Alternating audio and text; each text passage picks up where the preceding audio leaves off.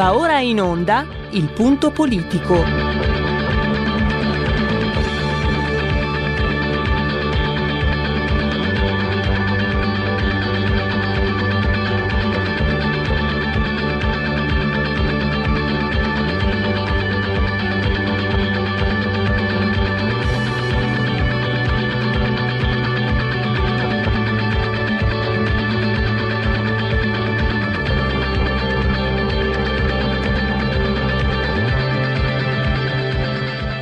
Ma se non state attenti, i media vi faranno odiare le persone oppresse e amare quelle che opprimono. Malcolm X. C'è una radio, Radio Padania, che io capita qualche volta di ascoltarla ed è veramente una paura ascoltarla, una, c'è una rabbia, una, un odio che è totale e non si può nemmeno pensare a fare spallucce, pensare che questo odio, siccome è irrazionale, occorre in qualche modo dimenticarlo. Occorre in qualche modo farlo rientrare nel dibattito politico. E poi sguatteri del padrone un cazzo. Sguatteri del padrone un beneamato cazzo. Vi invito però ad ascoltare ogni giorno per 5 minuti Radio Padania Libera. Allora, vi ho anticipato prima con Antonino Danna i temi che tratteremo in questo punto politico, ma intanto eh, possiamo partire. Direi con la rubrica Dite la vostra che io penso la mia, il telefono la tua voce. Parliamo di chiusura, parliamo di rosso gambero, di zona rossa arancione spinto, luci rosse. Allora possiamo partire con la sigla.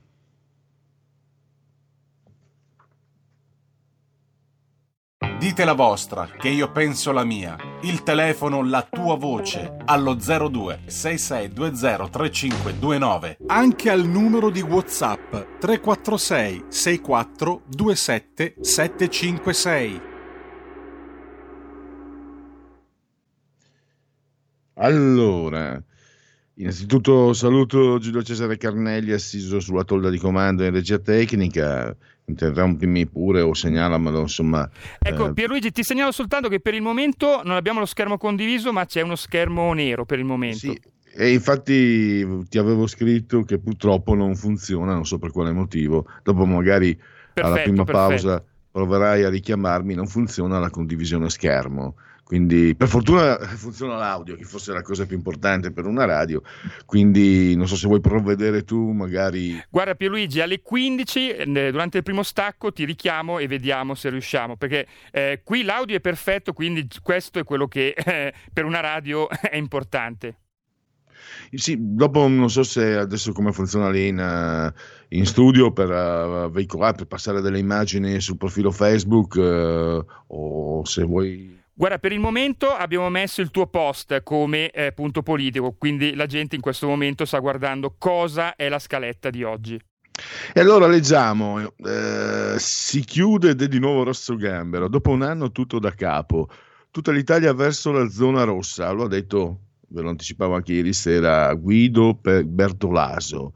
Le vostre reazioni interessano, ci interessano le nostre reazioni, alcune che mi sono venute in mente alcuni stati d'animo che possono aver attraversato eh, i nostri sentimenti. Eh, A. Mi arrendo. B. Non eravamo su scherzi a parte, davvero non eravamo su scherzi a parte. B, B, B, B, B, censura. Oddio, adesso cosa mi metto? Banzai! Rosso, ti pareva i comunisti rovinano sempre tutto. E poi a me basta che stasera mi facciano vedere l'Inter. questo è della serie Le cose serie e poi naturalmente le vostre varie ed eventuali. Questi sono uh, quindi i, i, i passaggi del, di questa rubrica.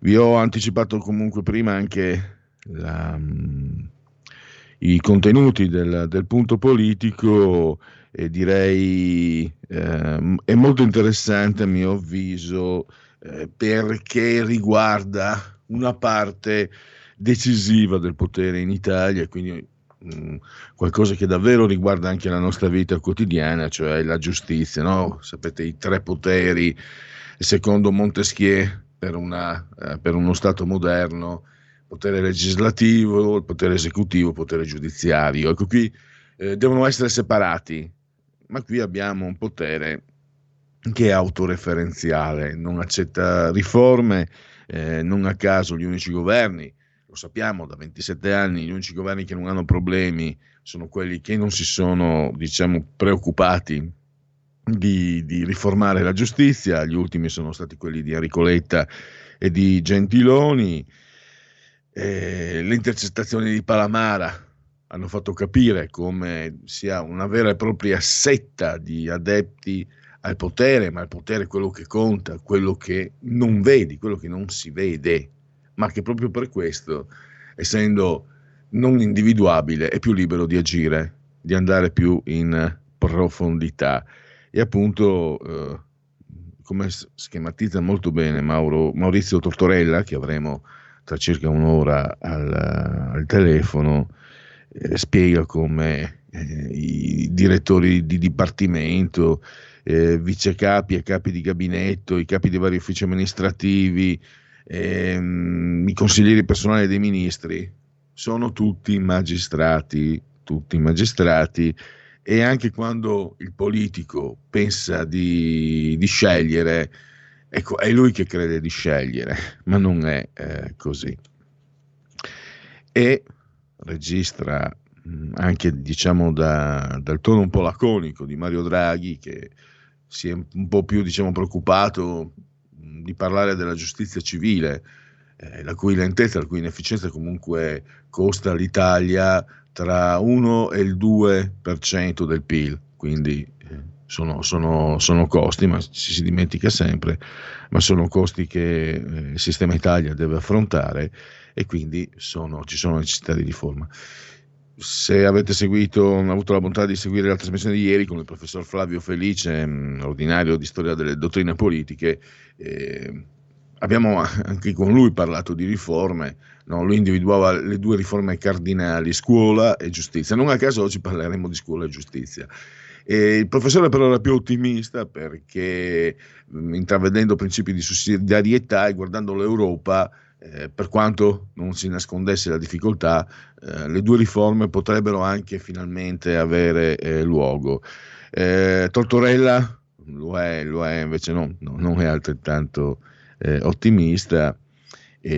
Registriamo anche che eh, il nuovo Guardasigilli ha già spiegato che per esempio la prescrizione, che è stato un po' un, eh, un oggetto del contendere dei due ultimi governi, eh, era stato eh, procrastinato ai tempo del governo cosiddetto giallo-verde e eh, è stato un, un, di un punto di profondo contrasto anche con Renzi nel governo giallo-rosso. E Cardabia ha rimandato la riforma della prescrizione, no, perché Bonafede, i 5 Stelle, voleva bloccare la prescrizione, quindi mh, impedirla, cioè eh, fare in modo che una persona indagata o inquisita, anzi per meglio dire, lo restasse a vita. Il giudice può fare quello che vuole, può prendersi magari eh, l'anno sabbatico, può andare a farsi il, giro del mondo, eh, può preoccuparsi di questo, di quello e di quell'altro, intanto eh, l'imputato è lì, l'indagato è lì che ha questa spada di Damocle che non, eh, non viene rimossa. E il Cartabia appunto non ha, non ha toccato quel punto ha detto si inserisce all'interno di una riforma più ampia, più articolata, eh, che insomma sono parole che conosciamo e che fanno presagire tempi biblici. C'è solo una carta, ci spiega eh, Tortorella, che potrebbe cambiare l'ordine delle cose. Eh, se magari avete seguito, sicuramente avete seguito anche dei dibattiti, è eh, una, un punto sul quale anche per esempio Matteo Salvini no? eh, concorda. Il sorteggio, eh, però, eh, sorteggiare i 16 membri, toga, componenti togati del CSM, eletti nel CSM, ma lì, eh, so, se qualcuno si ricorda, sono anni che si parla del sorteggio. Io non vorrei ricordare male, ma credo che ne parlasse del sorteggio anche eh, forse addirittura mh, cominciava a parlare di sorteggio forse il primo governo Berlusconi, credo, o sicuramente il secondo governo Berlusconi, quello del 2001, quindi vent'anni che si parla di sorteggio, però si parla, tutti, se ci fate caso, il trucco c'è. Quando si parla di sorteggio, tutti i magistrati, i politici, i giornalisti, sì, è giusto, non c'è nessuno che ti spieghi, eh, che ti indichi magari quali sono le contromisure no, di questo metodo. Però dopo, che sia il metodo giusto, me lo fa pensare il fatto che poi la cosa venga lasciata cadere e addio, addio uh, riforme. La scuola, dicevo con uh, Francesco Borgonovo, eh, anche, anche, sul diritto all'istruzione, chi non è d'accordo sta di fatto che però eh, certamente eh, qui è più difficile trovare dei responsabili perché tutti sono d'accordo nel, nel dare un primario interesse al diritto all'istruzione, eh, però dopo avete visto, sono cambiati i governi, Bonaccini, eh, Fontana, Totti, cioè De Luca, cioè stiamo parlando di presidenti di regione appartenenti a, colori, a coloro, colori politici differenti tra loro, però tutti alla fine... Eh, si arrendono e chiudono le scuole. Anche mi sembra Federica in Friuli Venezia Giulia. E, ehm, e questa è un'occasione per far capire i danni eh, effettivi, no? perché certe volte si rischia di restare nell'astratto perché si parla molto di didattica, la DAD, l'acronimo di didattica a distanza. Eh, allora la didattica a distanza, magari qualcuno può pensare, beh comunque c'è un, una, un sistema di apprendimento e di insegnamento che in qualche modo funziona. Poi magari gli insegnanti ti spiegano che manca comunque no, quello che eh, non è eh, solo nel linguaggio verbale, appunto. L'insegnamento non è solo linguaggio verbale, quindi manca un certo tipo di contatto. Poi ci sarebbe anche, parlando di DAD, il grosso problema delle famiglie perché eh, tu per legge non puoi lasciare il bambino piccolo, non lo puoi lasciare incustodito e quindi averlo a casa tutto il giorno per la scuola diventa, sarà brutto dirlo, di, dire che un bambino, un figlio è un problema. Non è il figlio il problema, ma la situazione sì che lo è. Insomma, io mi ricordo anche un giornalista della Verità lo scorso anno, dopo 3-4 mesi di, di, lockdown e con le scuole chiuse, proprio in diretta si, si parlava di, di, scuola, si parlava delle prime ipotesi di banchi a rotelle. Lui a un certo punto, non me lo ricordo, sbottò perché disse no non, non, non ce la facciamo più, insomma è un problema anche per i bambini stessi ehm, che devono muoversi, che devono comunque socializzare, eccetera, eccetera, eccetera. Ma quello che è emerso e che ci rivela Borgonovo da uno studio di Save the Children è che i ragazzi perdono giorni di scuola. Ne sono stati persi, calcolo, sempre un calcolo di Save the Children, Children nel mondo, 74 su 190 queste sono le medie. Se andate a vedere, 74 giorni su 190 sono circa l'80 e il 40%. Quindi significa che le generazioni, le attuali generazioni, tutti, anche i più bravi, anche i secchioni, su due anni hanno perso un anno di scuola. E questo comincia, um, vuol dire magari eh, avere più lacune, avere magari ingresso nel mondo del, del lavoro o comunque per chi ha le medie eh, l'ingresso nella, nella, nella, nella, scuola di grado secondario o nell'università significa avere una, eh,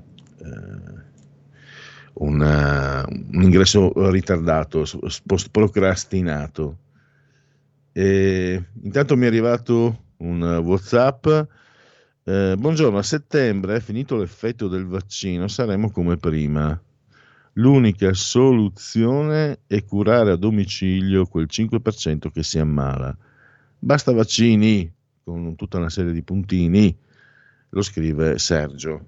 Questa è la, la sua eh, posizione per quanto riguarda la vicenda delle chiusure. Mm, non sono attrezzato scientificamente per, per, dare una risposta in, in merito mh, mm, sulla vaccinazione, eh, francamente, poi credo che ci dovrebbe essere un approccio scientifico. Sui giornali, per quanto riguarda i vaccini, si legge di tutto, il contrario di tutto. Eh, leggi che eh, ha fatto benissimo il, il Regno Unito con l'AstraZeneca e, ehm, e quindi il Regno Unito a luglio avrà terminato il ciclo di vaccinazioni, però dall'altra parte legge invece che l'AstraZeneca è il più scarso di tutti i vaccini in circolazione, perché non sono tutti uguali. Ehm, qualcuno addirittura, allora, c'è chi dice prendiamo il, il, lo Sputnik, il vaccino russo, e magari c'è quello che ti dice guarda che eh, Putin non ha gli stessi scrupoli che, eh, tolto ragione che abbia, uno, qualcuno ti dice Putin comunque non ha gli stessi scrupoli che possiamo avere noi in Occidente e quindi lo Putin te lo fai tu. E quell'altro che ti dice sì ma se non ti fai il vaccino rischi di ammalarti, di contagiarmi, di farmi morire perché io ho già una certa età. Poi una chiamata quindi, per Luigi. Quindi come vedete davvero un gatto che si morde la coda. Pronto? Pronto? Sì, buongiorno. Eh, buongiorno Pierluigi, ciao. No, volevo dire, mm, ti ricordi no, quando mm, Boris Johnson, il premier inglese, parlava di immunità di gregge? Sì, sì. Ecco, io pensavo anch'io all'inizio che fosse una stupidaggine, invece no, eh, pensandoci bene, dopo ho detto no, questo lì non è una stupidaggine, ma è, è una cosa sensata, di buon senso, nel senso che i vaccini i vaccini sono quello che sono, i vaccini non sanno neanche quelli che, che li hanno fatti se vanno bene, se non vanno bene, cosa possono eh, provocare, per quanto durano, no? Cioè è tutto incerto. Io non so la gente come faccia a entusiasmarsi di questi vaccini. Comunque io sono, io no, sono contrario, no? Io sono contrario come, come, Roberto che ha parlato prima. E poi il, una volta che uno si, si ammala, no? speriamo mai, però si ammala, automaticamente guarendo ha anche gli anticorpi, no? eventualmente, gli anticorpi che, che può pre, preservarlo per il futuro. Il vaccino non si sa. Cioè, è tutta, tutta, una cosa che, una montatura che stanno facendo, una, una campagna veramente a, a 360 gradi 24 ore su 24, su tutte le tv, radio, giornali. Io non so, la gente o siamo stupiditi tutti oppure non so io. Guarda, ho paura alla FIFA. Va bene, eh, grazie per il tuo intervento. Io eh, mi tengo invece più eh, allineato e coperto. Non è materia, francamente. L'unica cosa che ho capito con una certa chiarezza è che il mondo dell'economia eh, punta moltissimo, nel senso che eh, attraverso le vaccinazioni si può ripartire. Eh, il mondo della finanza e dell'economia ci cre- sembrerebbe crederci o comunque sperarci. Sicuramente la situazione attuale non è, mm, è, è senza precedenti. Io, um, parlate voi, questa è la vostra rubrica, il, uh, dite la vostra che io penso la mia. Tutti quelli, mm, scrive Andrea da Torino, tutti quelli che hanno ricevuto il vaccino sono immediatamente diventati positivi. Ne conosco almeno una decina hanno iniziato a vaccinare la gente sono aumentati i contagi, ma guarda che coincidenza. Quindi aumento il contagio perché la pandemia è ripresa o perché sono iniziati i vaccini, scrive Andrea da Torino.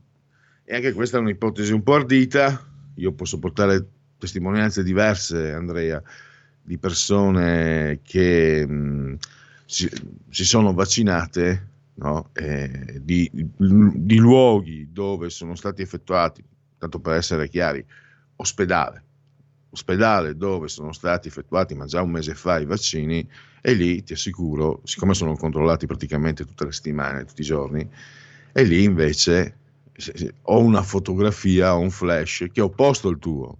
Non c'è nessuno che, che è risultato poi, dopo essersi vaccinato, è risultato contagiato.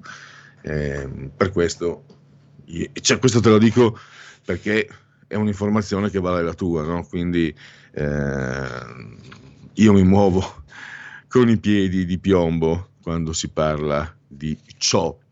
Allora, eh, ehm, vi annuncio anche che... Eh... Per, Pierluigi, scusami, abbiamo un minuto alla pubblicità e un'ultima telefonata. Benissimo, allora la parola a chi ce l'ha. Pronto? Pronto, ciao, sono Angelo.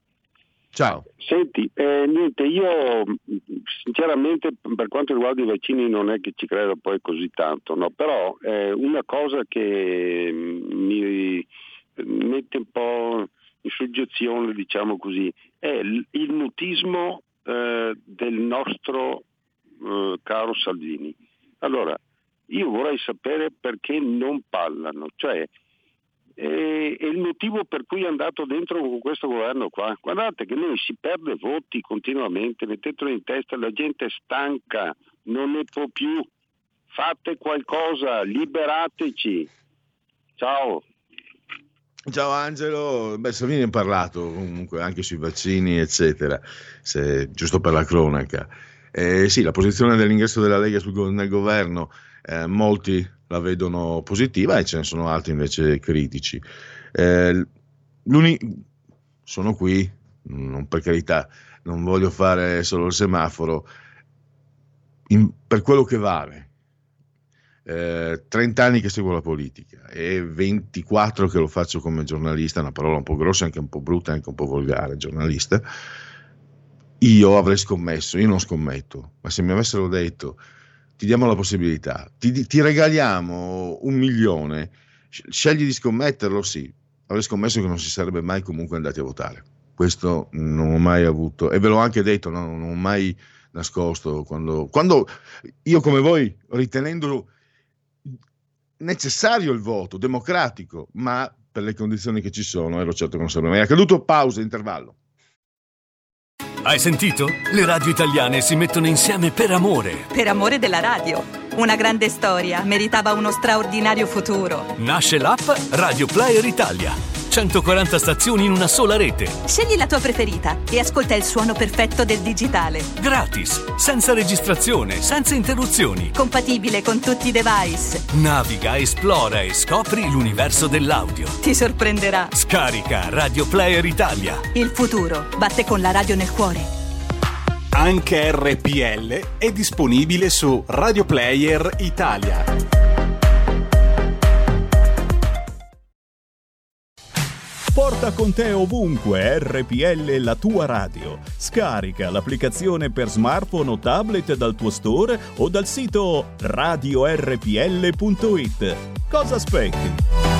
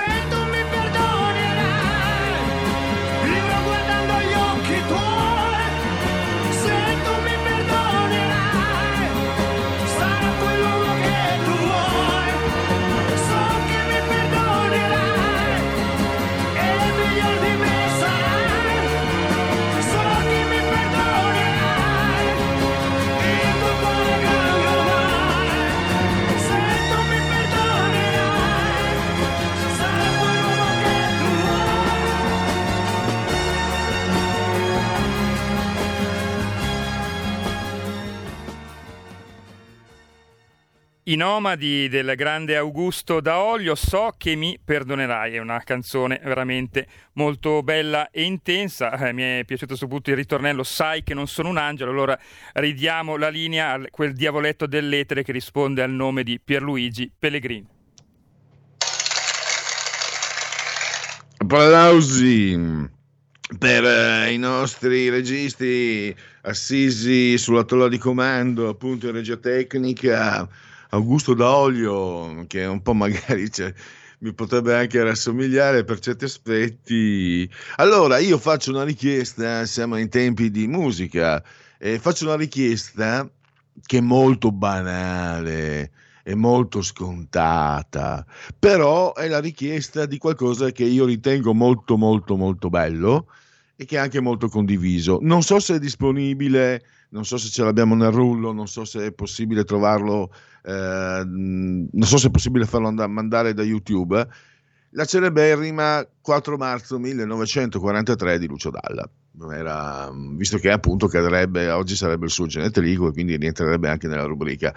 Giulio, non so se sia disponibile, io faccio come se fosse un ascoltatore. Eh, Pierluigi, ce l'abbiamo addirittura nella nostra DJ Pro, 4 marzo 43, Lucio Dalla, dura 4 minuti, alle 15.30 se sei d'accordo la mettiamo come stacco musicale. Ti ringrazio, sei un angelone, eh, anche se eh, entrambi siamo, vediamo, perché ieri eravamo sotto. Ah no, eh, siamo due angeli che sospesi a 96 metri sopra il livello del mare. Le temperature ci raccontano che internamente i gradi sono 22, ovviamente centigradi sopra lo zero, mentre esternamente, località Fori, 13,6 sopra lo zero, ovviamente, sempre. Questa è RPL, la vostra voce, la vostra radio. Chi si abbona a RPL campa oltre cent'anni. Meditate, gente, meditate. In simultanea con noi quando sono scoccate le 15.07. Nel decimoquarto giorno di Ventoso, mese del calendario repubblicano, per i gregoriani mancano 302 giorni alla fine. Per tutti è un giovedì, Soibe 4 di marzo, anno domini 2021 o 2021 come preferisce eh, qualcuno. E come sempre un abbraccio forte, forte, forte, forte, forte, forte, forte alla signora Angela da Alessandria e poi alla signora Clotilde, alla signora Carmela. Loro e non solo loro ci ascoltano dalle frequenze del televisore, della televisione dalla televisione. Il canale non ha la frequenza, il canale, il canale è il 740 o 740 o 740. La sequenza dei numeri è sempre identica, si può leggere un po' come, come più piace, come più è gradito. E naturalmente anche lo sapete, ci potete seguire da internet, cullati oppure cullati dall'algido suono digitale della Radio DAB. E poi un canale YouTube e poi ancora naturalmente le, grazie all'applicazione iOS Android ci potete seguire con, la, con l'iPhone, l'iPad, lo smartphone la smart TV e anche ovviamente Alexa accendi RPL Radio. Passa parola ve ne saremo riconoscenti per quanto riguarda la scaletta, mm, mi sono dimenticato prima, ah, le linee sono sempre aperte, poi se volete vi rileggo un po' la proposta no, di questa rubrica. Eh, nella scaletta mm, tra credo un 15-20 minuti, no 20 minuti no, meno di, meno di 20 minuti, tra una dozzina o 18 minuti insomma, eh, senti, no allora da 9 a 20, tra 15 minuti dai, tra 15 minuti eh, Giancarlo Giorgetti per, eh, la, per, la, rubrica qui Parlamento e grazie a Giulio Cesare Carnelli che appunto ha messo a disposizione di, di questa rubrica la, la, clip da Montecitorio con Giancarlo Draghi. E adesso ecco Pierluigi a tua disposizione Marco da Mantova. Eh, sì, scusa Marco, ti, ti saluto. Ho detto Giancarlo Draghi Fantastico. Questo è un lapsus freudiano che ho paura dica molto di quello che penso. no, paura no. Giancarlo Draghi è un bellissimo lapsus freudiano che fotografa anche il quadro politico che un po' anche come leghisti stiamo tutti quanti vivendo. Prego, Giancarlo, ma Marco. Giancarlo Draghi o Mario Giorgetti? allora, eh, volevo rispondere all'ascoltatore, all'ultimo ascoltatore che ha telefonato prima della pausa. Allora, noi abbiamo sperimentato per un anno e mezzo cosa voleva dire stare all'opposizione del governo giallorosso. Cioè loro ci lasciavano blaterare fuori, magari ci facevano anche parlare con loro, ma tanto poi tiravano le fila e decidevano naturalmente da maggioranza. Quindi anche in occasione della finanziaria dell'anno scorso mi sembra che su 41 proposte della Lega ne hanno, sì no, hanno preso un ordine del giorno, quindi niente. Quindi a questo punto, visto che stare fuori non serve a niente, perché abbiamo sperimentato sulle nostre ossa che non, non è servito assolutamente a niente, perché ovviamente chi è maggioranza ha la possibilità e ha il dovere di decidere anche autonomamente, non è tenuto ad ascoltare l'opposizione o, da, o perlomeno prendere eh, degli esempi dall'opposizione, a questo punto, dopo un anno e mezzo di porte in faccia, abbiamo avuto la possibilità di entrare nel governo e perlomeno, proprio per un discorso di equilibri, qualcosa dovremo lasciare, ma qualcosa dovranno lasciare loro. E mi sembra che Salvini lo abbia anche spiegato. La politica è l'arte della mediazione. Ci saranno dei temi sui quali dovremo cedere noi, e ci saranno dei temi sui quali dovranno cedere loro, sempre tenendo presente il, l'orizzonte che se non è lo scorso autunno, come diceva un'intervista a Giorgetti su un giornale online qualche giorno fa, non so se fosse eh, Affari Italiani o se fosse Formiche, che Giorgetti prefiggeva la fine del governo Draghi a settembre, se non sarà a settembre sarà nel 2023 nel 2023 i cittadini, gli elettori, avranno la possibilità di valutare quello che i vari partiti di questa eterogenea maggioranza hanno combinato in questi, negli anni, che, nel periodo in cui sono stati al governo. Stare fuori non, non è contato niente, proviamo a stare dentro e secondo me qualcosina, al di là del fatto che ci stanno chiudendo un'altra volta, però forse un altro discorso. Come... Marco, esatto. Marco, allora ne approfitto, tu sei ascoltatore storico, Ascol- ascoltare ti è venuta in mente un'altra immagine che secondo me spiega o comunque è un suggerimento. Un conto è star fuori da una maggioranza, da un governo quando hai il 4%, un conto quando hai dei sondaggi 24, 19 le politiche, 32, 34, cioè è una responsabilità diversa credo che anche questo debba pesare eh, quando gli ascoltatori, secondo me è legittimo che gli ascoltatori critichino certo. così come criticavano quando la Lega era insieme al governo Berlusconi. Cioè questa, eh, questo spazio RPL è assolutamente, tu lo sai, no? se, se, intervieni eh, per, per, esporre le tue, le tue idee. E quindi io non censuro nessuno nella maniera più assoluta, però questo credo che sia quello che ho detto, che sia incontrovertibile e che ci dia da pensare, Marco. Allora, eh, innanzitutto un conto è fare opposizione al 4% dove tu sei una forza minoritaria, ma altamente minoritaria, sei quasi, sei quasi estinto. E un conto è fare opposizione con un 24-25%, abbiamo avuto anche il 30%, 32%, che addirittura è frustrante perché tu rappresenti un 30%, un 25% del paese e, e tu devi delle, devi, hai dei, degli obblighi verso questo, questo 20-25% del paese che non è il 4%. E quindi secondo me eh, quando tu hai una forza che poi è la prima del paese non puoi rimanere fuori perché po- potresti anche essere accusato di dire guarda quello si tiene i voti e se, e se ne frega del paese. No, noi dobbiamo, abbiamo dovuto entrare nel governo, abbiamo voluto entrare nel governo, parlo come se nel governo ci fossi io, ma io sono un semplice elettore militante, perché appunto noi abbiamo il dovere come prima forza del paese di cercare di cambiare le cose e far finalmente vedere a quel paese che non può vederci, perché tanto noi come opposizione sui giornali ci siamo anche apparsi molto poco, sui media. Ci siamo ancora poco, ma secondo me in queste ultime due settimane siamo stati più presenti che negli ultimi cinque mesi. Questo è quello che penso io.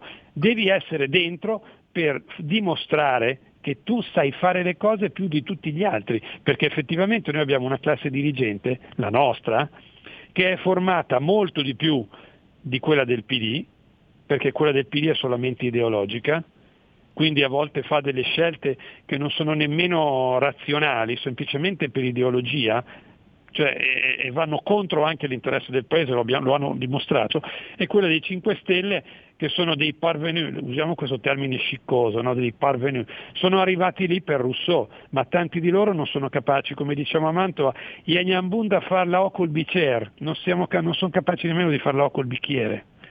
Certo, grazie allora. Ciao. Tra l'altro, grazie Eh, Marco. Pierluigi, scusa, abbiamo ancora un ascoltatore.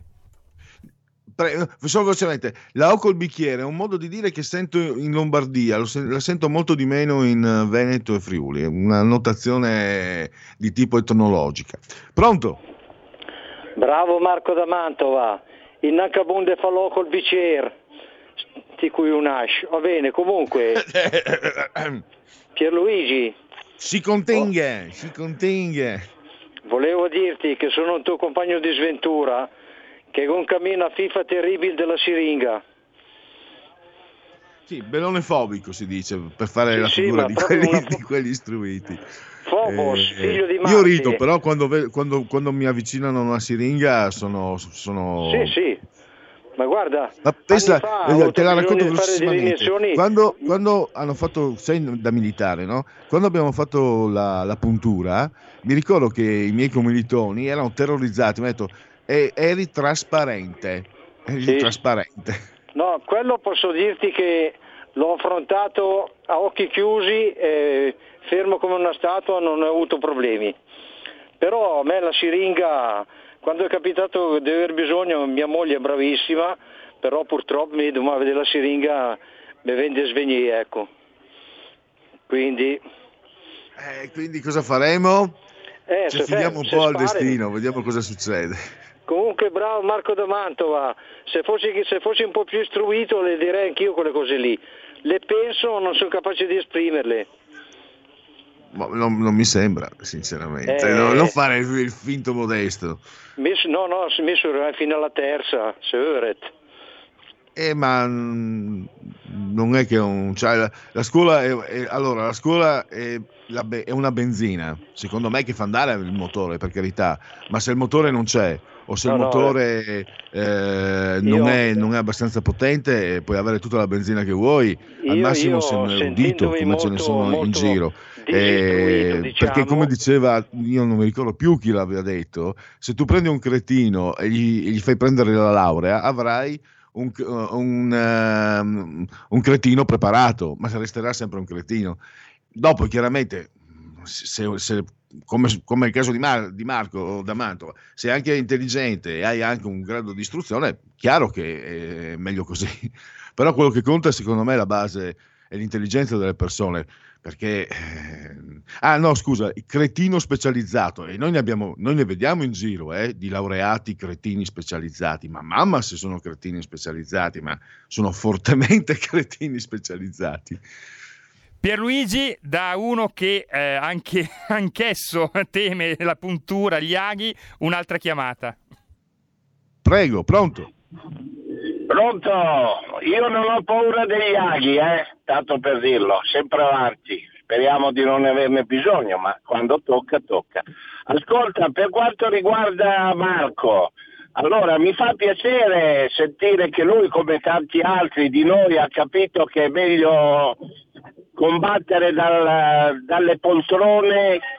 Mi senti? Pronto? Sì, ti sento, ti sentiamo. Ah scusa, sono in macchina, è meglio combattere dalle poltrone che stando fuori. Quando lo dicevo hanno, eh, nel 2019 ad agosto che siamo usciti che era un errore, tutti darmi contro.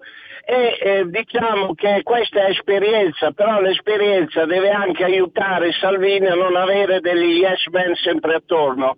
Perché allora quando si diceva che era meglio combattere stando al governo, con i 5 Stelle, eh, seppure con tutti i limiti che non rimanere fuori, eh, non si dicevano delle castronerie. L'altra cosa, eh, ti avevo chiamato qualche giorno fa dicendo ho paura che spostino le elezioni nelle città. Ahimè, adesso torna la stessa solfa. Noi dicevamo, anche se ci sono le, eh, le zone di Covid, però l'elezione, la vita democratica non si deve fermare. Adesso la spostiamo a ottobre. Varum, come mai? Eh, ragioniamo su queste cose e mi piace sentire il dibattito alla radio. Bravi, complimenti a tutti, ciao. Bene, eh, giustissimo anche l'intervento. Mm, mi sembra che, che, che sia il binario eh, preferito, no? Qui non ci sono Catone, non c'è Catone al censore, quindi eh, sapete che non, non, insulti, non le offese, non uh, gli argomenti speciosi che francamente lasciano il tempo che trovano, ma il confronto anche tra chi critica c'è sempre stato qui a RPL, eh, per quanto mi riguarda sicuramente c'è sempre stato.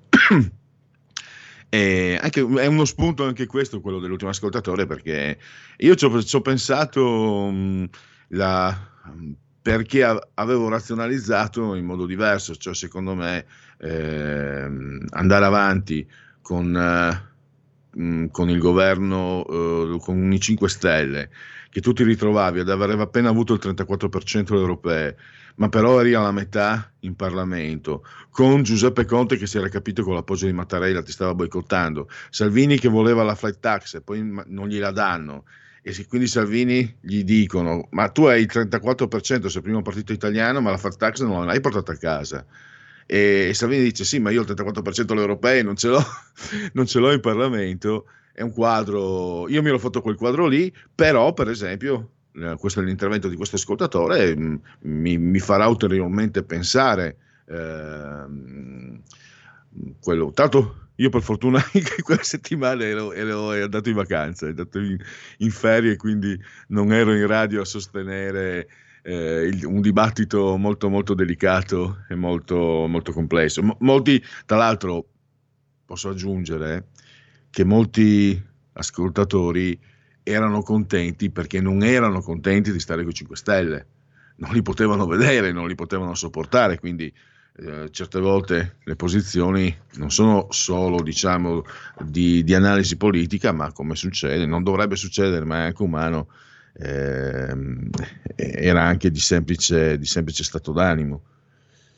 Allora, eh, Ecco Pierluigi, intanto ti avviso che fra un minuto siamo pronti con il qui Parlamento, dal question time di ieri Giorgia Andreuzza, deputata della Lega, che interroga Giancarlo Giorgetti. Giulione, faccio in tempo a fare 60 secondi di Segui la Lega? Ai tuoi ordini! Segui la Lega è una trasmissione realizzata in convenzione con La Lega per Salvini Premier. Ordine, unta disciplina.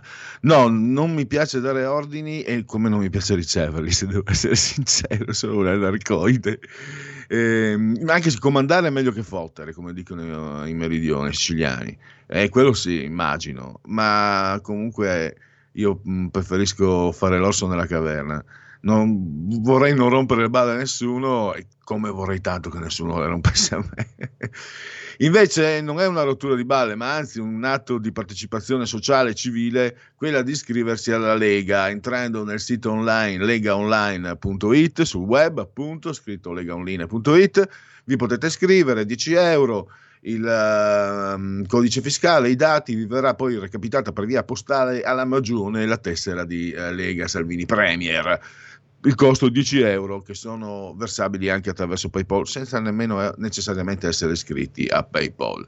Poi oltre agli aggiornamenti ci sono anche gli appuntamenti su oh, quanti oggi velocemente eh, domani all'alba, quasi nel cuore della notte alle 9.30 per chi vi parla del mattino su Sky TG24 la rubrica è Start l'europarlamentare Silvia Sardone e poi è, tornato nel suo posto, nel suo ruolo, dove secondo me si era ben distinto, sottosegretario lo, Ah no, era sottosegretario al lavoro, adesso è sottosegretario all'economia, comunque siamo eh, da quelle pertinenze. Claudio Durigon, eh, sempre domani mattina, sempre l'alba, un po' più tardi rispetto a Silvia Sardone, alle 9.45, Rai News 24, Studio 24, quindi avete già eh, l'alba per, per voi al mattino ben eh, piazzati con la Lega. Nel pomeriggio alle 15.30, sempre domani venerdì 5 marzo, il presidente della regione Friuli Venezia Giulia, Massimiliano Fedriga, l'emittente La 7, Tagada, la trasmissione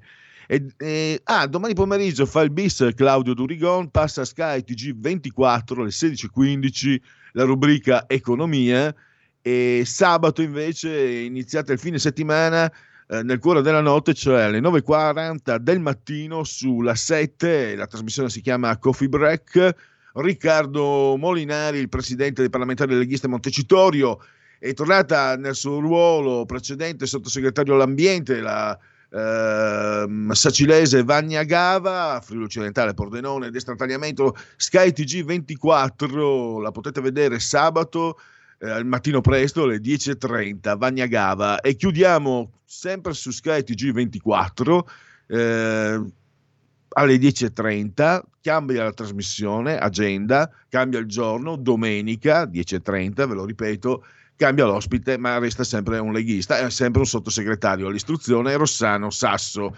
E adesso la linea qui Parlamento con Giancarlo Giorgetti. Segui la Lega è una trasmissione realizzata in convenzione con La Lega per Salvini Premier.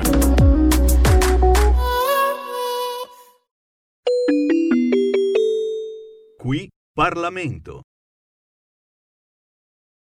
Firmataria, prego. Grazie Presidente. Ministro, in data 25 febbraio e nella giornata odierna si sono svolti presso il Ministero dello Sviluppo Economico due incontri del tavolo finalizzato alla produzione del vaccino anti-Covid in Italia, al quale, oltre ad aver preso parte lei, che appunto ne è il promotore dell'iniziativa, ha partecipato il presidente di Farmindustria e il presidente dell'AIFA Giorgio Palù e il neocommissario straordinario generale Figliuolo. Secondo le notizie di stampa, il tavolo starebbe verificando la possibilità di creare un polo nazionale pubblico-privato in grado di potenziare la produzione di vaccini nel nostro Paese e fronteggiare a eventuali tagli o ritardi nella consegna dei vaccini da parte delle aziende produttrici.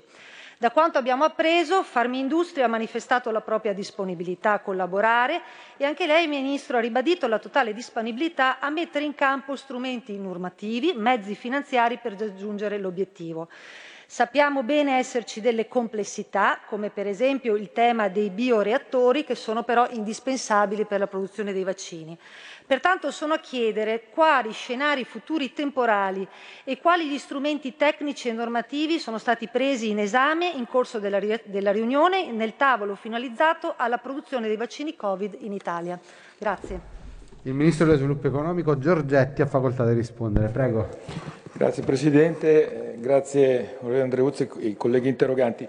Questo è un momento storico per il Paese in cui tutte le risorse, tutte le strutture sanitarie, industriali, economiche e sociali sono messe a dura prova da una tragedia epocale quale la pandemia del, derivante dal Covid-19. La Nazione quindi deve trovare le forze e l'energia per reagire con le sue istituzioni e le tante potenzialità umane e professionali disponibili. La pandemia deve diventare quell'evento straordinario che se affrontato con visione prospettica e una ferma volontà di iniziativa può essere l'innesco per una ricrescita del Paese e un'occasione di sviluppo di aree tecnologicamente strategiche per le nuove generazioni. Questo è il momento per ribadire una volta di più come l'intero sistema dell'organizzazione sanitaria quale sinora concepito debba essere ripensato anche in chiave industriale. Come è avvenuto in altre nazioni, la ricerca biomedica, la vera rivoluzione del XXI secolo, come lo è stata la fisica nel secolo scorso, deve sapersi commutare in nuove realtà di impresa ad altissimo valore aggiunto, con un impatto rivoluzionario sull'intera economia, creando nuove opportunità di lavoro. L'Italia non può essere assente da questo scenario, pena l'impoverimento sociale e la fuga all'estero dei nostri giovani per cercare nuove opportunità di impiego e ricerca in realtà economico-sociali più progredite. Come è noto agli onorevoli interroganti, la produzione dei vaccini anti-Covid in Italia è uno dei temi più dibattuti degli ultimi giorni.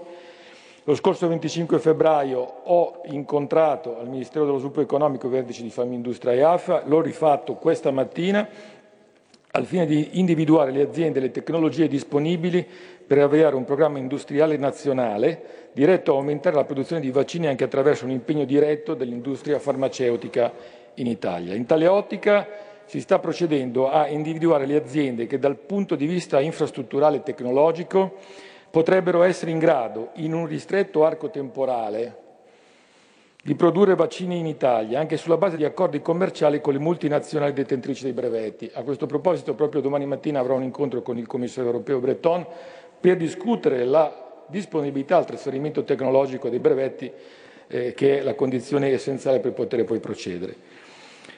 Ciò può essere realizzato anche tramite la riconversione di impianti esistenti e la strutturazione di filiere in grado di garantire tutte le fasi della produzione, da supportare con adeguati ausili pubblici per le imprese interessate, che sul fronte della produzione necessitano di idonei bioreattori preposti a produrre il principio attivo del vaccino e dal punto di vista delle attività a valle richiedono adeguate infrastrutture per l'infielamento.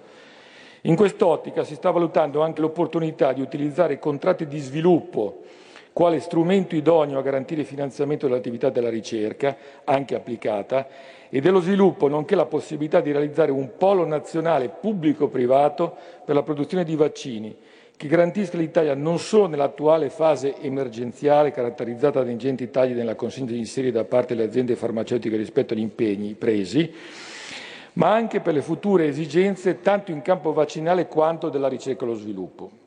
In questa ottica si conferma la totale disponibilità per individuare gli strumenti normativi e finanziari più idonei per raggiungere l'obiettivo della produzione di vaccino in Italia in un orizzonte temporale il più possibile ristretto. Vorrei precisare che eh, la produzione di vaccini in Italia eh, è una valutazione di carattere strategico, non connessa con l'emergenza, perché la riconversione dei siti produttivi richiederà inevitabilmente un minimo di 4-8 mesi. L'obiettivo è di rendere l'Italia nel quadro europeo autosufficiente rispetto a fatti, eventi e situazioni che temiamo possano riprodursi inevitabilmente nei prossimi anni. Grazie. Qui Parlamento. La radio si modifica, semplifica, da plus la musica purifica. Dove vuoi, dove vuoi, con chi vuoi, rilassati e vai. La digital radio non ti molla mai. Mi abbandono in questo viaggio, digitalizzo la frequenza con il suono che è uno spasso. Se penso a prima non ci credo, yo. Da plus è la svolta, qui lo dico e qui lo spiego. Digital Radio, il suono perfetto. Dub Plus. Anche RPL, la tua radio, è in Digital Radio. Porta con te ovunque RPL la tua radio. Scarica l'applicazione per smartphone o tablet dal tuo store o dal sito radiorpl.it. Cosa aspetti?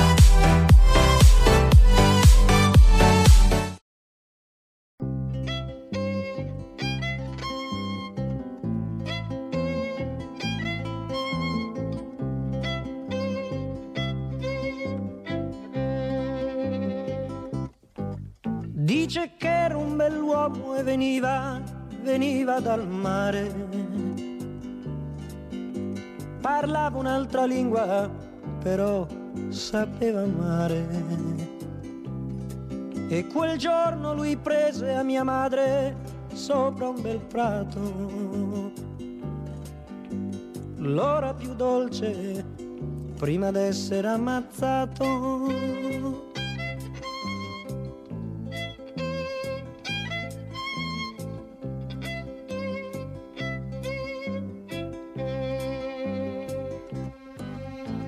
Così lei restò sola nella stanza, la stanza sul porto,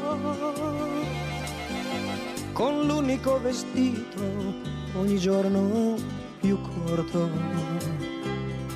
E benché non sapesse il nome e neppure il paese, ma aspettò come un dono d'amore fino dal primo mese.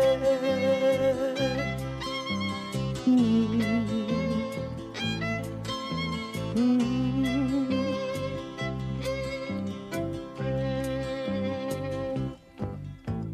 Compiva 16 anni quel giorno la mia mamma. Le strofe di taverna le cantò a Nina Nanna. E stringendomi al petto che sapeva, sapeva di mare, giocava a far la donna con il bimbo da fasciare.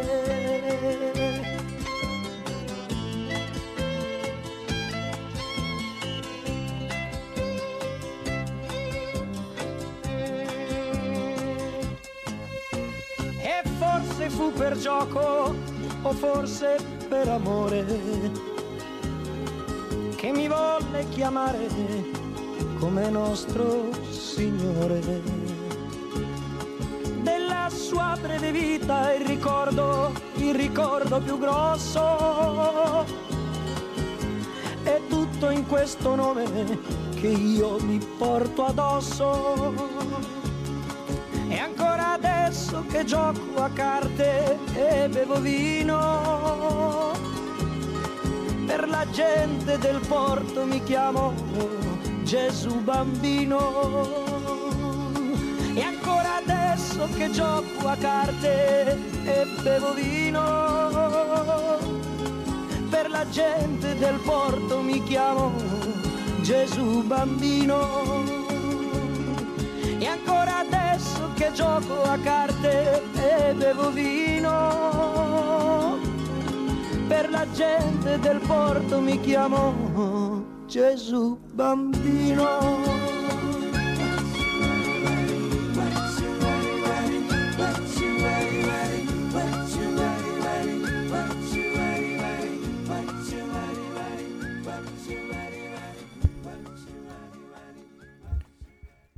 Tutta la poesia di Lucio Dalla in questa 4 marzo 1943. Ringraziamo Pierluigi Pellegrini che ce l'ha suggerita. E ringraziamo Giulio Cesare Carnelli assiso sul trono di comando, saldamente a regia tecnica per averla trasmessa. Grazie Giulio davvero. Eh, ripeto, un po' scontato, un po' banalotto anche, però eh, quando ce l'ho, ce l'ho. Ecco, Pierluigi, All- scusa, prima di farti proseguire nella trasmissione, sono arrivati un po' di WhatsApp che ti ho girato, ma c'è anche un eh, WhatsApp vocale. Se vuoi te lo faccio sentire. Va bene, rischiamo. Ciao Pierluigi, sono Pietro. Salvini non l'ha fatto bene entrare in questo governo, ha fatto benissimo. A parte che non è Salvini, è Giorgetti che ha voluto entrare. Comunque, cosa facevamo fuori? Ci portiamo al 2023 e poi eh, li freghiamo tutti. Un'altra cosa, autonomia, autonomia subito. Sottoscrivo, grazie a questo eh, ascoltatore Piero, se non ho capito male, Pietro, se non ho capito male. Ci sono anche due interventi che vi vado a leggere. Allora, stando all'opposizione non si ottiene nulla. Alessandro da Firenze, che ha il cognome di Cavallo Pazzo, Chiarugi, eh, giocatore della Fiorentina e del... Credo che Chiarugi sia stato capace di vincere due coppe delle coppe, una con la Fiorentina e una con eh, col Milan. Oggi uno come Luciano Chiaruggi n- non varrebbe meno di 100, 120, 100... fate conto Lautaro Martinez eh, più ficcante, più, più goleador. E anche in Piemonte eh, usiamo il modo di dire eh, uno non è capace nemmeno di fare là con il bicchiere per designare un incapace. È un modo di dire mh, invece che, a parte che io non è che faccia testo, insomma, comunque venendo da quelle lande, io non l'avevo mai sentita, potrebbe essermi sfuggita. Eh, io magari per, per significato, per analogia, conosco altri modi di dire usati, per esempio in friulano non ti so sbonnancia di trovare claps in grava o grave, dipende dalle zone del Friuli. Non ve la traduco. No, no non, è, non è scabrosa, ma mi piace non tradurvela, il mistero. Oppure in Veneto, quella è più facile da, da capire, le unche e le bonde morir de fame col pan e il formaio in man. Questo penso che sia facilmente tradurre. Ecco, sono significati analoghi eh, che rendono giustizia alla ricchezza, alla, alle tonalità no? dei nostri vernacoli dannazione, lo dice uno che adora la lingua italiana, pensa in italiano, però i vernacoli, e purtroppo non conosco abbastanza quelli meridionali, sono i vernacoli meravigliosi, sono frizzanti, sono scoppiettanti, sono un passaggio diretto tra quello che abbiamo in testa e quello che esprimiamo. L'italiano un po' bene o male lo traduciamo, noi del nord, Padania come si diceva una volta, eh, siamo, siamo, proveniamo dai dialetti celto-romanzi, no? Fini, finisce il uh, declino dell'impero romano, crollo dell'impero romano, emerge, emerge eh, riemergono i dialetti eh, celtici che c'erano prima del dominio romano, mescolati ovviamente con il latino. Eh, poi c'è l'etrusco e poi eh, ci sono, ci sono c'è beh, il fiorentino che si parla anche a Roma e poi eh, i dialetti greci, eccetera, eccetera. Fantastico. Allora, quando parlo di lingua di, ehm, di etimo, quando parlo insomma mi, mi, di dialetti mi, mi entusiasmo. Invece andiamo a parlare di qualcosa che è decisivo e lo facciamo credo tra, tra pochissimo, subito, e, con Maurizio eh, Tortorella e credo lo avremo se non l'abbiamo già in linea. Eh, Fra 30 secondi di... sarà in linea. Perfetto. allora, io intanto, visto che eh, misteriosamente era, era, sparita, non funzionava, ma era dal mio computer, non da quello della, degli studi, dal mio, io sono da remoto, non funzionava la condivisione. Tornata a funzionare, non so perché, beh, sì, perché abbiamo ristabilito la connessione e vi ho messo in condivisione pagina Facebook eh, le due pagine di panorama firmate appunto da Maurizio Tortorella perché Super Mario si tiene alla larga dalla giustizia uh, penale. Eh, se avete panorama, se anche cartaceo, se ve lo procurate online, eccetera, eh, io vi consiglio di tenere, non solo di leggerle, ma anche di, di tenere da parte, perché Maurizio, che segue eh, la giustizia da, da, da, da, anni e anni, anni, quindi è un, un addetto ai lavori dal punto di vista però del giornalismo, ha fatto un quadro di quello che è il potere della magistratura italiana nel sistema italiano con una sintesi e con uh, un prospetto diciamo schematico che ci dà l'idea di chi abbiamo di chi abbiamo di fronte. Perché magari tu vedi Palamara senza scomodare Lombroso o Cossiga e pensi ma boh, cioè, ti fai delle idee fuorvianti questo è un potere eh, inscalfibile Credo che sia in linea Maurizio Tortorella. Se ci sei ti saluto e ti ringrazio per essere qui. Sì, ci sono, batto un colpo, ti ringrazio per, per eh, la, la, la, la, distanza temporale che hai indicato. In realtà sono decenni che mi, che mi occupo di giustizia. Saluto i tuoi ascoltatori ovviamente e, e ti ringrazio anche per, per avermi presentato così gentilmente. Io sono un, Beh, ma lo schema, lo schema, anzi, do la parola per riassumere quello schema, i 200 magistrati su 9000, eh, guarda caso negli uffici, nei capi di gabinetto, eccetera, chi troviamo sempre persone che vengono da lì. Eh beh sì, eh, l'abbiamo visto col precedente governo, quando fu nominato, quando fu scelto eh, eh, Alfonso Bonafede ministro della, della giustizia, eh, eh, ne, rimangono ampie tracce nelle, nelle, pra, nelle, nelle chat del cellulare di Palamara, nel suo smartphone che poi è finito in, in pasto al pubblico grazie all'inchiesta aperta su di lui dalla Procura di Perugia. Palamara, ricordiamolo, era il capo della corrente di Unicost, una delle correnti diciamo così moderate della magistratura, ma era stato soprattutto per lunghi anni presidente dell'Associazione Nazionale dei Magistrati, cioè il sindacato della categoria, e poi membro del Consiglio Superiore della Magistratura, membro togato, è un magistrato, l'hanno radiato eh, appunto alla fine dell'anno scorso, eh, proprio per, per, quelle chat, nel senso che in quelle chat eh, lui eh,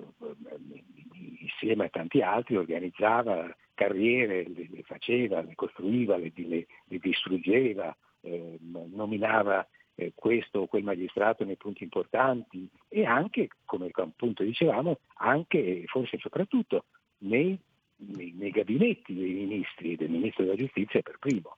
Eh, ricordo quando, quando Bonafede diventò ministro della giustizia eh, già nel primo dei due governi Conte, quindi stiamo parlando del 2018, le chat di Palamara erano roventi perché eh, era fondamentale collocare accanto al nuovo ministro che tanto più che appunto era inesperto e non aveva eh, particolari esperienze né di governo né di, né di amministrazione, avendo fatto tutt'al più l'assistente parlamentare, l'assistente eh, universitario di, di, del Presidente del Consiglio, perché Conte, che era appunto professore universitario di giurisprudenza. Dicevo, eh, intorno a Bonafede furono piazzati eh, fonda- eh, pedine fondamentali della magistratura organizzata. Le correnti in cui si divide la magistratura, che sono praticamente dei, dei partiti in miniatura, eh, fecero di tutto per affiancarlo con uomini e donne che potessero eh, coordinare l'attività del, del, fondamentale Ministero della Magistratura e condizionare il, il nuovo ministro. Ricorderete le polemiche, per esempio, sul Dipartimento dell'amministrazione penitenziaria. Anche lì i nomi furono scelti eh, e, e, in qualche maniera spinti, eh, eh, condizionati da questi movimenti correntizi, diciamo così. Per questo, eh, lo dico ovviamente ironicamente nell'articolo su Panorama, eh, sarebbe interessante oggi poter vedere quali sono i movimenti ovviamente sono sommersi invece perché non c'è più un, un, un cellulare scoperchiato dalla magistratura. Sarebbe interessante poter vedere, dicevo, i movimenti delle correnti intorno al nuovo Ministero della Magistratura, della Giustizia, scusatemi, cioè a Marta Cartabia, perché da quei movimenti si capirebbe che cosa intendono fare le correnti, quali saranno gli interessi predominanti. Una cosa comunque è certa, ed è emerso chiaramente anche nel discorso di presentazione del Presidente del Consiglio eh, Mario Draghi eh, sia alla Camera sia al Senato, ma soprattutto al Senato, che questo governo sulle grandi riforme della giustizia penale, e quindi sulla riforma del Consiglio Superiore della Magistratura, sul tema della prescrizione, sul, sull'eventuale eh, divisione delle, delle, delle, delle, carriere dei magistrati, insomma, su tutto quello di cui si parla da anni, se non da decenni, per quel che riguarda la, la giustizia penale, secondo me, eh, sono pronto a scommettere, non muoverà un foglio. Devo dire che sono stato eh, non contento perché la cosa non è che mi piaccia, però sono stato confortato dall'aver letto che Carlo Nordio, che è un importante magistrato in, in pensione con il quale spesso eh, sono d'accordo, anzi quasi sempre sono d'accordo, ha scritto due giorni fa esattamente la stessa cosa, cioè anche lui è convinto che purtroppo il, il nuovo ministro Marta Cartabia non potrà muovere nulla in campo penale, potrà forse muovere qualche, qualche cosa nel, in una riforma parziale della giustizia civile, che per carità è importante anche quella, perché è su quello che eh, il, anche eh, si giocano interessi economici, perché ovviamente una giustizia civile che funziona bene è una giustizia che attira gli investimenti, che in questo momento invece sono lontanissimi dall'Italia, gli investimenti internazionali.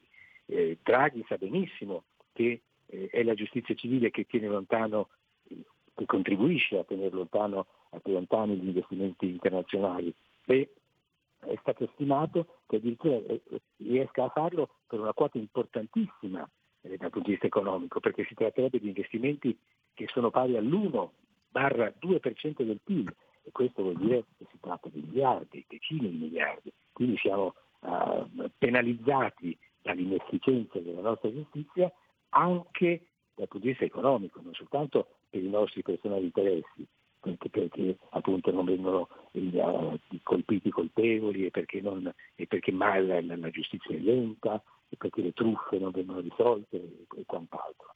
E, insomma è un, è, è un, momento cruciale questo ovviamente, ma purtroppo, eh, ripeto, eh, Mario Draghi e il suo ministro della giustizia, Marta Cartabia, che pure è un ottimo giurista, perché appunto è stata eh, per qualche tempo anche Presidente della Corte Costituzionale, la prima donna in quella carica, si terrà alla larga della giustizia penale. Non potrà fare altrimenti, anche perché all'interno della maggioranza composita che supporta questo governo ci sono posizioni troppo diverse le une dalle altre mm, e, e questo contribuisce alla paralisi.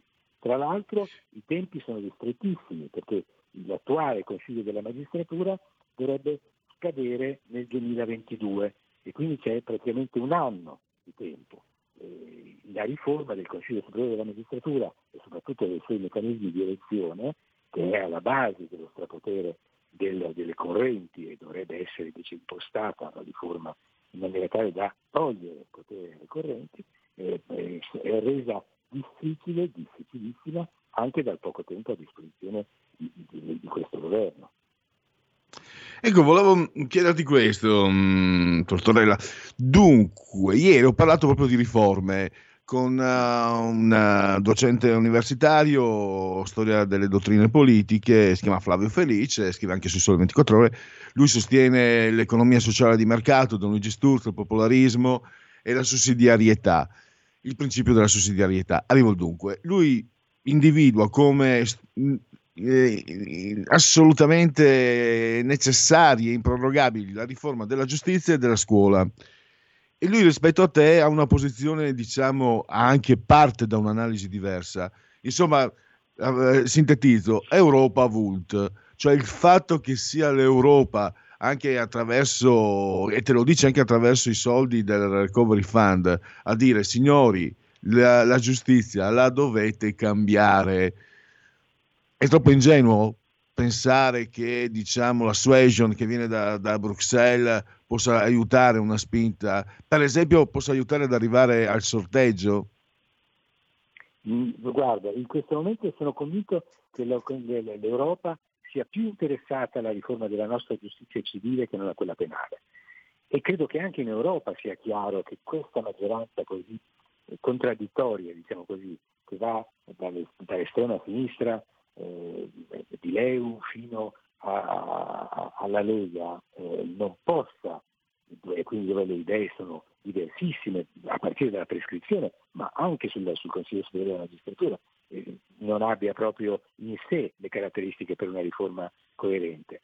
Tu parli di sorteggio, il sorteggio è un'idea eh, di cui si parla da, guarda, non esagero, almeno vent'anni. I primi a parlarne furono Bruno Tinti, che all'epoca era procuratore aggiunto a Torino, e, e, e, e che è un magistrato tendenzialmente di sinistra, scriveva anche per il Fatto Quotidiano, e lo stesso Carlo Nordio che citavo poco fa, ex procuratore aggiunto a Venezia, che invece è di tutt'altra eh, opinione, diciamo così.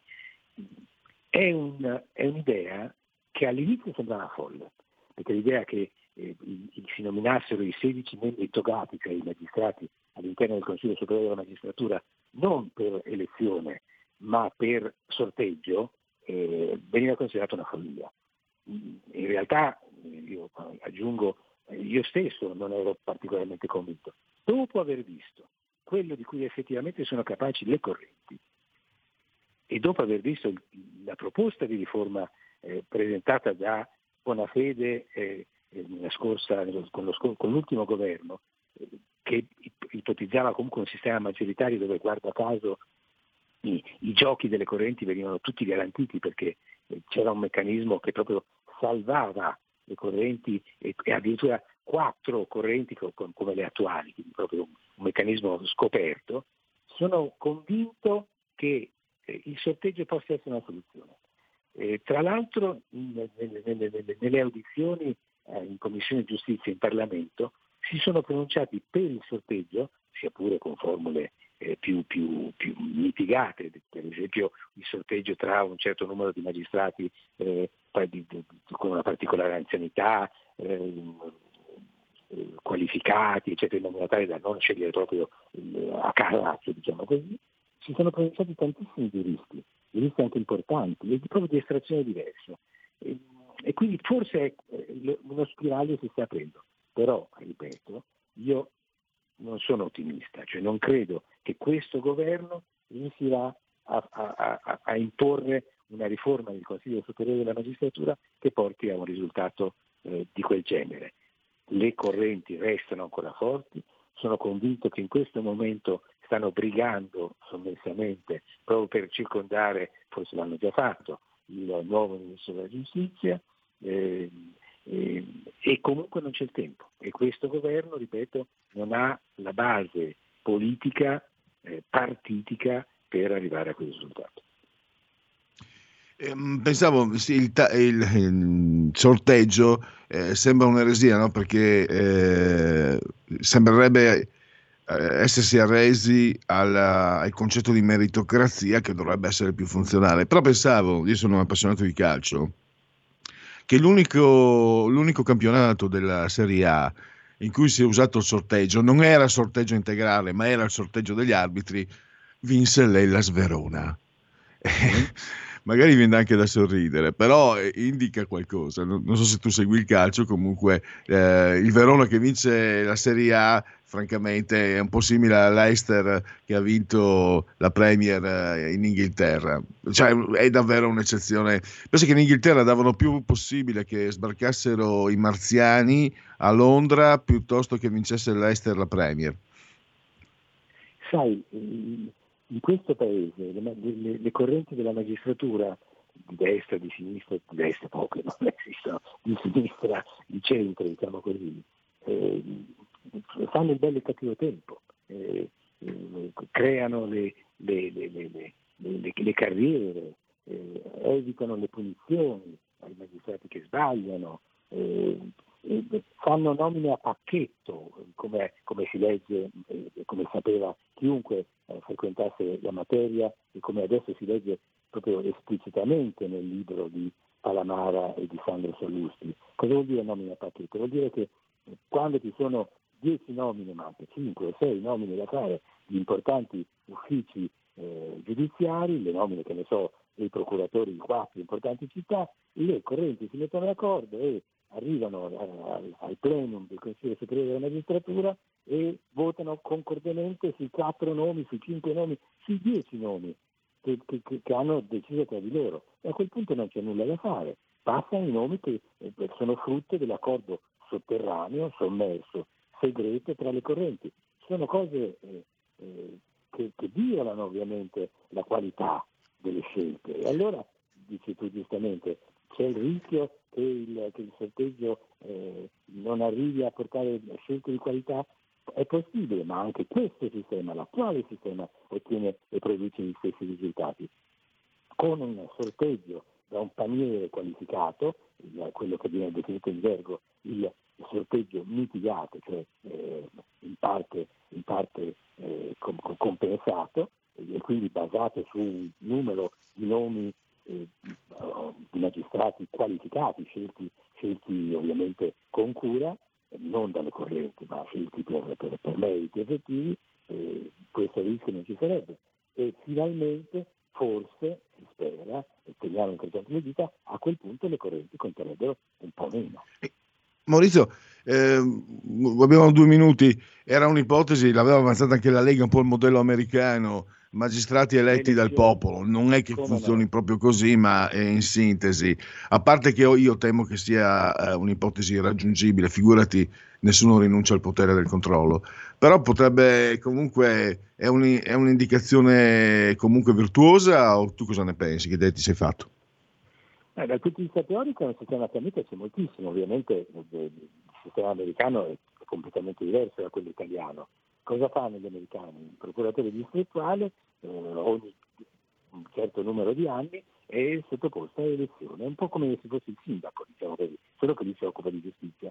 Questo cosa produce? Che il procuratore distrettuale, che poi ha una funzione gerarchica importante che in Italia al momento non esiste, eh, decide moltissime cose, orienta il lavoro del suo ufficio, è come se il procuratore di Milano, so, diciamo così, eh, fosse eletto dagli, dagli, abitanti di, di, di, di Milano e della Lombardia.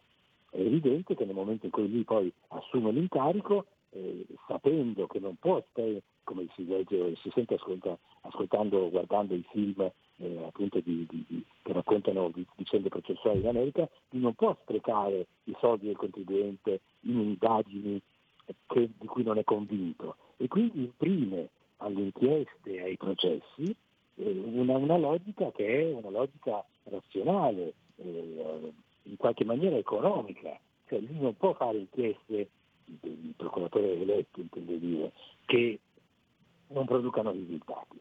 Quindi c'è sicuramente una spinta di efficienza, però eh, inevitabilmente in Italia rischierebbe di, di, di, imporsi anche una deriva politica e quindi qualche rischio eh, io lo vedo obiettivamente. Dal punto di vista teorico è un sistema il più trasparente possibile, perché è evidente che se un procuratore distrettuale o dopo eh, appunto gli anni del, del suo governo eh, ha fatto male, i, cittadini lo mandano a casa e lo sostituiscono con altro. E abbiamo mh, terminato lo spazio. Io ringrazio davvero Maurizio Tortorella. Segna- lo segnalo ancora. Eh, se non l'avete fatto, leggete l'articolo su Panorama perché abbiamo la fotografia di, di quanto sia anche autoreferenziale, no? Altro che separazione dei tre poteri, eh, esecutivo, legislativo e giudiziario. In Italia non è più così da almeno, da almeno, almeno vent'anni. E grazie allora ancora a Maurizio Tortorella, a risentirci a presto. Grazie a te, Luigi, e buona serata ai tuoi ascoltatori. Da oggi la tua radio È ascoltabile anche con la televisione in digitale. Sul telecomando della televisione digitale o del tuo ricevitore digitale puoi scegliere se vedere la TV o ascoltare la radio. Risintonizza i canali radio e troverai anche RPL, canale 740. la tua radio.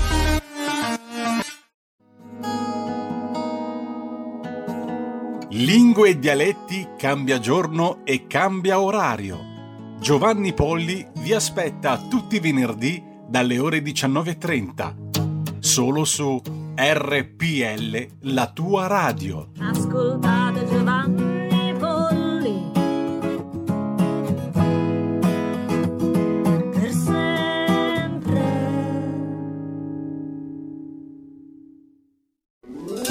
Stai ascoltando RPL. la tua voce libera, senza filtri né censura. La tua radio.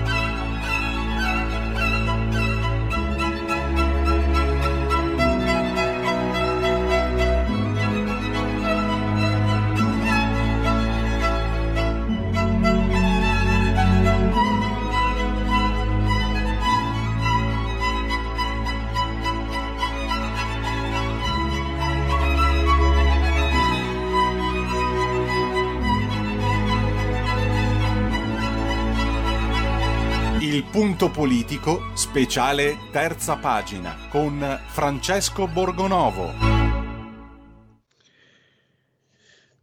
Tutti sono d'accordo nel definire l'istruzione una priorità, trasversalmente anche, però francamente tenere le aule vuote è uno strano modo per dimostrarlo, anche se comunque ricordiamolo, viviamo in, uno, in una situazione di, di eccezionalità. E ne ha parlato oggi Francesco Borgonovo sulle pagine della verità. Dovremmo averlo eh, in linea, lo saluto e lo ringrazio. Benvenuto Francesco. Eccoci, buongiorno Luigi, buongiorno a tutti. E anche la tua, Francesco, se, se mi permetti, eh, c'è anche, io ho letto amarezza, no? c'è trasversalità, tutti sì, sì, le scuole aperte, poi alla fine cambiano i governi, le regioni, da Bonaccini a Fontana a Totti, quindi sto dicendo tutto l'arco no? politico, alla fine chiudono. E anche tu citi una filosofa su Repubblica che dopo aver contestato le scuole, le scuole chiuse sembra rassegnata. E non, non hai perso di vista il, uh, il quadro, la difficoltà del quadro, però tu hai dato ai tuoi lettori, a noi lettori, una informazione eh, molto importante, no?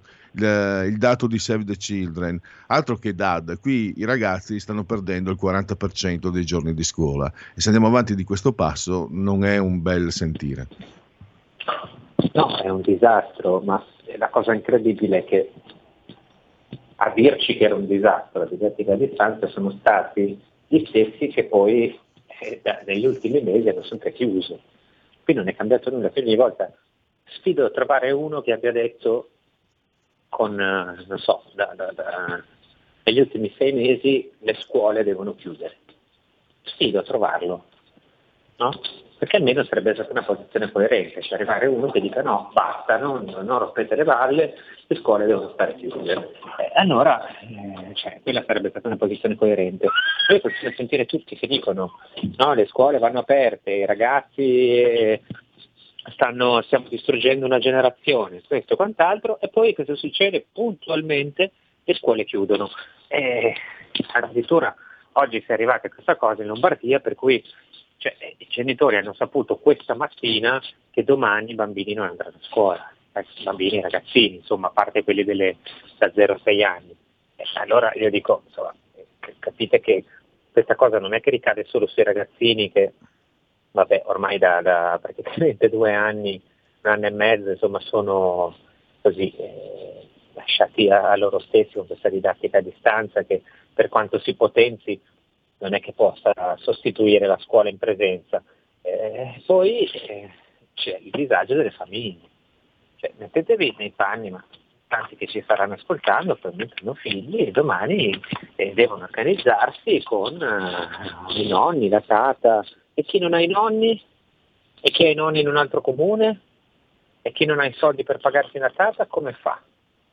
Sta a casa lui? E se non ha le ferie? E se non ha i permessi? E questo è il punto. Poi si dice, dice qualcuno, mettiamo eh, i genitori in smart working. È così, se uno è in smart working deve lavorare. Come si lavora se uno non ha una casa grande, ad esempio, con un ragazzino da una parte che fa a scuola, magari un altro ragazzino da un'altra parte che fa un'altra scuola, tu col computer in casa a, a lavorare. Cioè, capite che non è una, una situazione sostenibile. E tutto questo perché? Perché non si fanno abbastanza tracciamenti, perché non si prendono abbastanza misure sui mezzi pubblici, perché non si riesce o perché semplicemente si, si, è governati dalla paura, cioè appena si vedono tre dati in più che cambiano, ecco il terrore. Io non voglio dire, sapete, io dall'inizio che non dico il virus non esiste, non dico di non mettersi le maschere, per carità, però insomma bisogna anche stabilire delle priorità, no? Allora, sicuramente i negozi le attività commerciali e il lavoro è una priorità, ma anche la scuola è una priorità. Anche la scuola è una priorità, cioè c'è la sensazione che in realtà la gente non ci crede, chi dice la scuola deve rimanere aperta, non ci crede davvero. Sta dicendo una cosa in cui non crede, sta dicendo eh, vabbè ma alla fine che, che volete che sia. No? Però è un dramma, è un dramma vero. Poi la cosa più incredibile è che adesso mi sento il ministro Patrizio Bianchi oggi sulla stampa arrivare e dire eh vabbè che volete, cioè, Patrizio Bianchi era uno che è stato messo lì perché aveva scritto dei saggi in cui spiegava perché la scuola doveva riaprire e oggi ci viene a dire no vabbè che volete aumentare i contagi, dobbiamo chiudere. Non solo, dice la didattica a distanza diventerà una cosa importante anche per il futuro. Ah, complimenti. Cioè, quindi noi stiamo andando verso questo modello della didattica a distanza col computer, allora ditelo. ditelo che volete distruggere i giovani italiani e siamo a. Cosa, cosa mm, rimproveri anche eh, essersi arresi, non aver imparato, insomma, perché alla fine eh, se mh, mm, il governo Draghi, che dovrebbe dare discontinuità, che infatti ha esautorato no? il commissario Mimmo Arcuri, prende decisioni analoghe eh, a quelle di un anno fa, no, era il 9 marzo se non ricordo male, o l'8, un anno fa, e significa che non si è fatta esperienza di, di quello che è accaduto e non è accaduto poco. No? È questo che imputi a, a, chi è responsabile insomma, della, della, cosa pubblica, che sia politico, presidente di regione, ministro o che sia anche tecnico, che abbia responsabilità comunque. E questo cosa, cosa imputi maggiormente? La leggerezza, la superficialità, l'incapacità, allora, la mancanza di volontà? Io penso che qui sia una questione di approccio fondamentalmente, cioè eh, io penso che appunto sia che qui A siamo in parte governati dal terrore, B continuiamo a, a, a navigare a vista, eh, no, sicuramente il governo Draghi non ha avuto, cioè, sconta le mancanze del governo precedente, questo è indubbio, perché se eh, le vaccinazioni fossero state gestite diversamente sin dall'inizio, se gli insegnanti fossero già stati vaccinati, insomma, forse adesso avremo anche un'altra situazione. E questo è un dato di fatto e quindi non è che si può dire ah Draghi non è detto tutti le scuole, non, non, non si può fare, bisogna essere onesti. Però secondo me bisognerebbe adottare veramente un altro approccio sul virus, cioè eh, capire che decidere che ci sono delle cose, quali sono i, i nostri valori, No? Cioè noi che cosa mettiamo al primo posto? Sicuramente, certo, il lavoro, ma anche la vita delle persone. E la vita delle persone è, di, è fatta di relazioni sociali che per un po' si possono dire, limitare, ma devono essere importanti eh, e, devono, e, devono, potersi dire, eh, gestire e poi è fatta anche di, di istruzione, della formazione. Per i ragazzi questo è è il momento per tanta gente, cioè, pensate voi che siete nell'adolescenza di fronte a, a, situazioni di questo tipo, cioè, eh, vuol dire averne la vita distrutta, no? E noi sono conseguenze che noi pagheremo nei decenni futuri, ma le pagheremo amaramente. Anche perché non, non è mia intenzione alleggerire, no? ma eh, un tempo sentivi dire la frase, magari anche nei film, eh, la mia scuola è stata la strada. Ecco, purtroppo nemmeno quello non hanno avuto i ragazzi perché eh, la, la, brutta, la pessima televisione o i videogames non sono proprio eh, un'esperienza, una scuola. Quindi è il futuro anche. Secondo te Draghi era sincero quando nel suo discorso di insediamento ha sottolineato che era poi preso da quello fatto a, a quelli di Comunione e Liberazione eh, a Rimini, eh, quando poneva il, futuro del, delle nuove generazioni come punto focale eh, di, delle iniziative politiche. Se, ha, ha, l'occasione di dimostrare se era sincero sicuramente, visto quello che sta succedendo. Eh, adesso è il momento di, di, di dimostrare, cioè, quando Draghi diceva ai giovani bisogna dare di più, eh, eh, sì, bisogna dare di più, ma bisogna anche permettergli di andare a scuola, appunto. Cioè, è, questo, è, è, qui la questione, no? Cioè, eh, bisogna eh, eh, riuscire a fare in modo, cioè questo non si può più continuare così, bisogna trovare un modo per cui i ragazzi possano andare a scuola, possano farlo in sicurezza, mettendo a posto le aule, mettendo a posto le scuole, cioè fate quello che volete, noi abbiamo buttato milioni nei banchi a rotelle e adesso dobbiamo rimediare in qualche maniera. Cioè, il punto è questo, se siamo convinti che le scuole devono restare aperte, le scuole restano aperte, punto. E qui cioè, eh, non può essere una variazione, tra l'altro su Milano i dati sono molto diversi che in altre zone. No, ad esempio a Brescia, a Brescia c'è una situazione più problematica e a Milano già la situazione è diversa. Eppure poi soprattutto non si può comunicarlo alle famiglie eh, con, cioè, otto ore prima. non è, non è, non è possibile, cioè, era stato detto cambiamo approccio, facciamo comunicazioni, cioè, e, e questo è il risultato, insomma.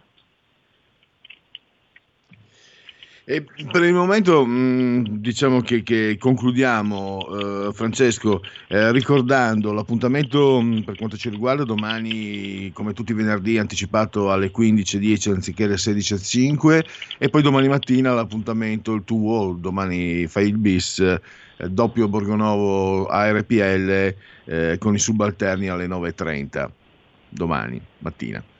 Esatto. Che per, che per me è l'alba, il cuore della notte alle 9.30. E invece nel cuore della notte avremo un personaggio che secondo me a te piace molto, perché non mi hai già detto, che è Nino Frassica, che sarà domattina in collegamento con noi. Hai ospiti Nino Frassica? Esattamente, sì. Ah, meraviglioso.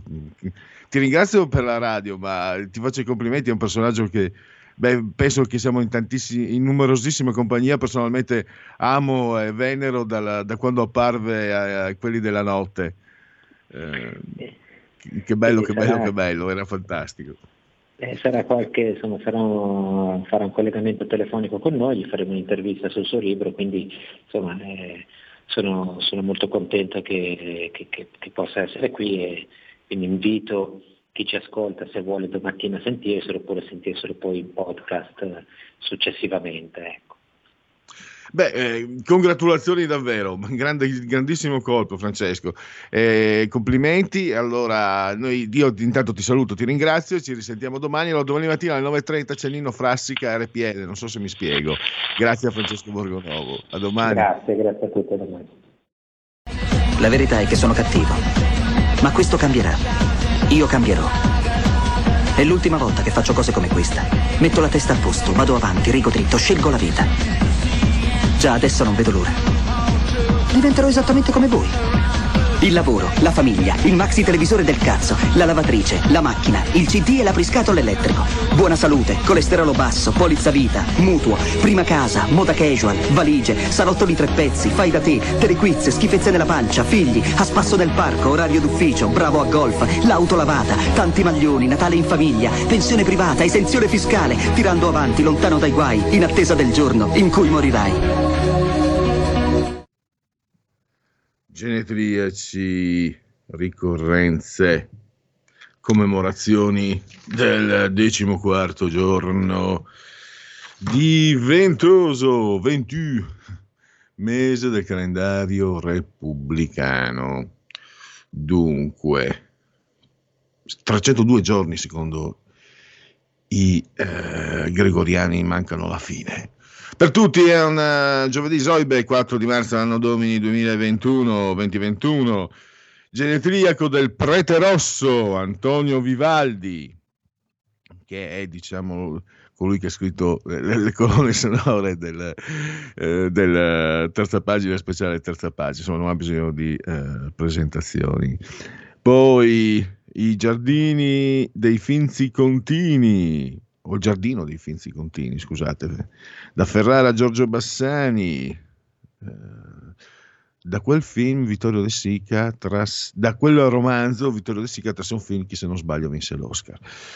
Eh, Radio Kabul, Sandro Curzi, mai capito perché da quando c'è eh, Rai 3, alla sinistra sempre fisso, loro hanno eh, Rai 3 non fisso sempre, possono avere il 2%, scindersi la Bolognina, diventare PD, DS, de, democristianizzarsi, renzizzarsi, Rai 3 è sempre loro. Però paghiamo noi.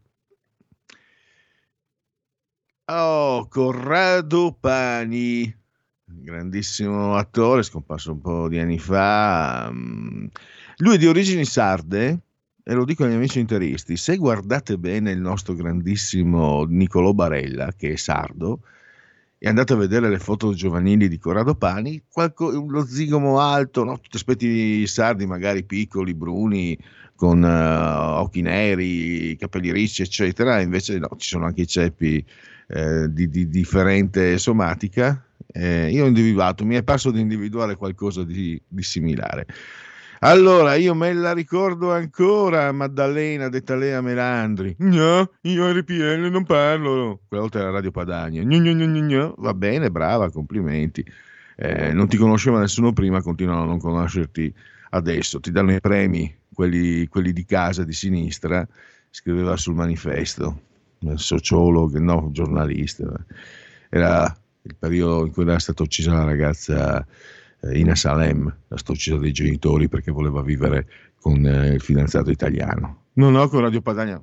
Quindi ti sto parlando perché sembra che la Lega sia diventata razzista, nazista, sovranista, fascista con, uh, con Salvini, no? prima invece con Bossi, la scusa che Bossi aveva detto che i, i, fascisti siamo andati a prenderli casa per casa, e invece no, ci, da, ci davano dei fascisti, razzisti, nazisti anche prima, eh, era il 2005 5, quindi sto parlando di 16 anni fa. Se mi sbaglio, mi sbaglio di un anno, 2006.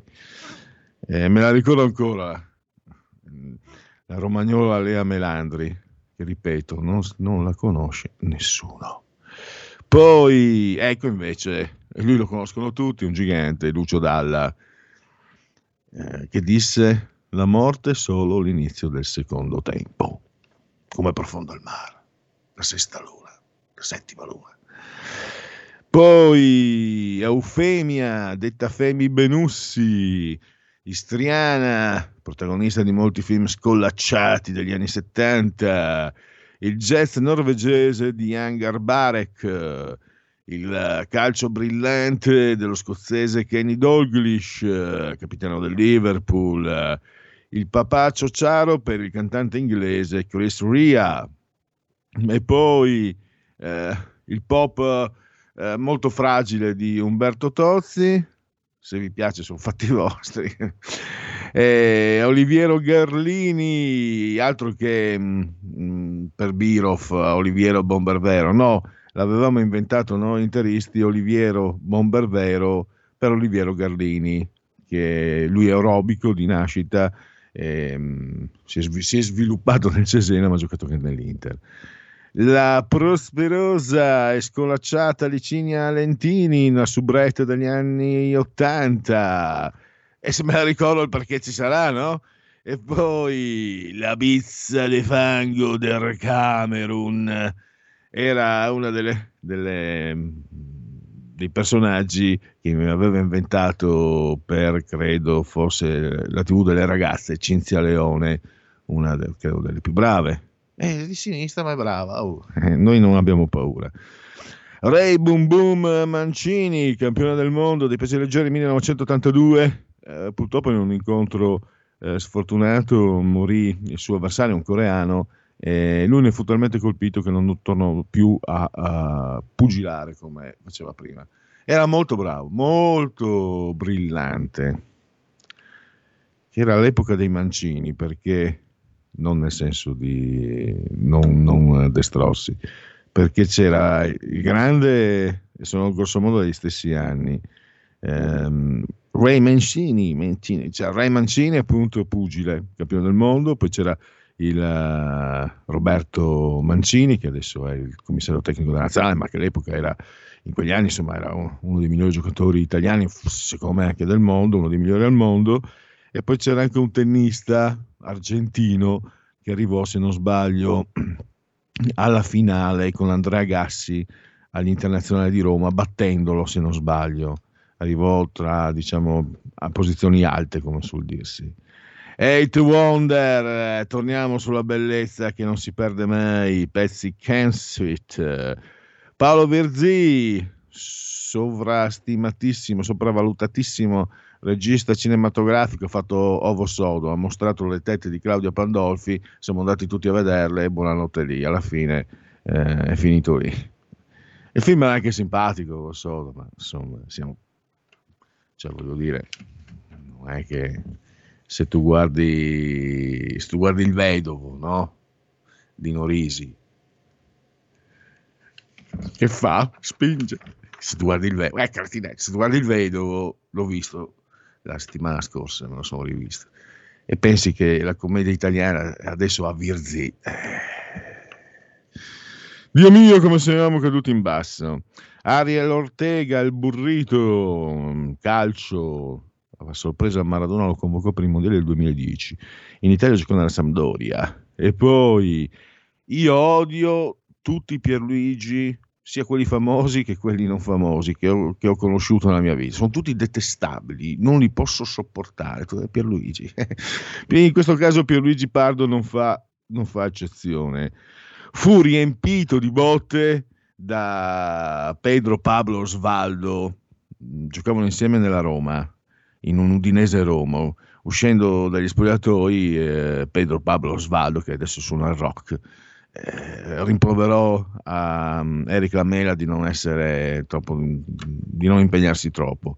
Quell'altro gli rispose male e lui lo massacrò di botte. Brr. E poi eh, la veneziana Beatrice Vio, Bebe Vio, amatissima eh, in modo eh, trasversale. Allora, chiudiamo questa rubrica, andiamo a leggere. Ci sono dei messaggi da leggere vostri ancora via, ehm, via, via, via, via, via, via, via, via, via, via. Allora, ecco qua.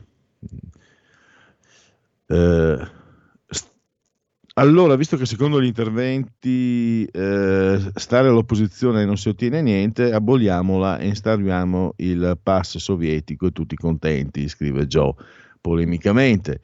La riforma della magistratura non la faranno mai perché non vogliono farla, lapidario Alessandro da Firenze.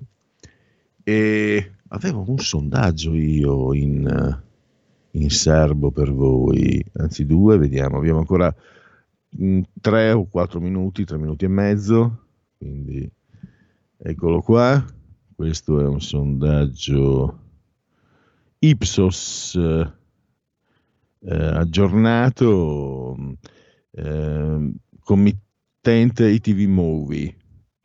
Sul governo Draghi mi aspettavo di meglio 25, in linea con eh, le aspettative 58, mi aspettavo di peggio il 2% non sa il 15. Poi, dal suo punto di vista, Draghi fino a questo momento si sta muovendo eh, 29% soprattutto sul versante economico, 37% sul versante dei vaccini e 34% non, ha, non, è, non si esprime. E poi eh, la visita di Matteo Renzi in Arabia Saudita lo scorso gennaio. È giusto che Renzi abbia partecipato a pagamento a un evento organizzato dal principe saudita Bin Salman? Sì per l'8%, no per il 72%, non indica, non sa per il 20%.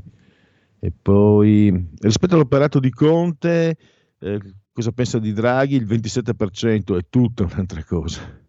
È molto simile per il 49%, è peggiore per l'11%, non sa il 13%. Eh, poi, allora, vediamo. No, questo non, non è leggibile. Vediamo se... Eh, eh, credo sia un sondaggio eh, su, su Conte e il um, Conte leader dei, dei 5 Stelle, eh, rivolto però agli elettori 5 Stelle, quindi eh, non, non, è, diciamo, non ci riguarda comunque. Ehm, allora, forse sì, voterebbe 5 Stelle con Conte 42 0,5% di voto, eh, no il 38,4% e poi non sa il 9%. Questo è eh, la... Eh, scusate ma la grafica era un po' diciamo eh, XE, sondaggio XE, fresco, fresco, fresco, è uscito ieri pomeriggio, ieri sera. Allora, eh, committente, sempre l'XE quindi è eh, per uso pubblico. Lega 23,5%, Partito Democratico 20, Fratelli d'Italia 15,6, Movimento 5 Stelle 15,3, Forza Italia 8,9, Azione Calenda 3,4, Italia Viva Renzi 1,8.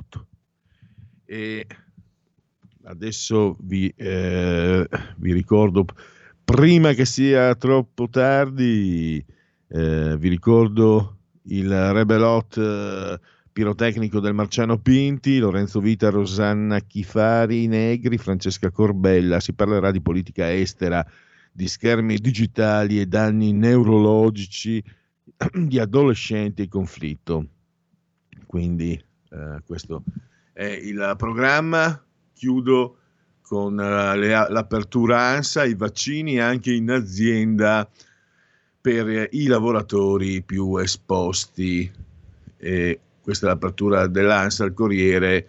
Zingaretti, oh, questa mi era sfuggita. Zingaretti si dimette da segretario del PD e quindi ha annunciato le dimissioni. E Lombardia in arancione scuro da mezzanotte, Fontana, eh, preservare le aree meno colpite, scuole tutte chiuse tranne i eh, nidi.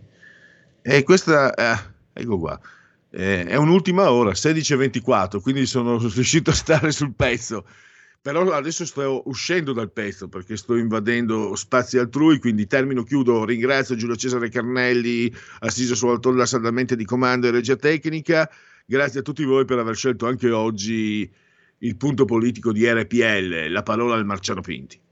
Avete ascoltato il punto politico.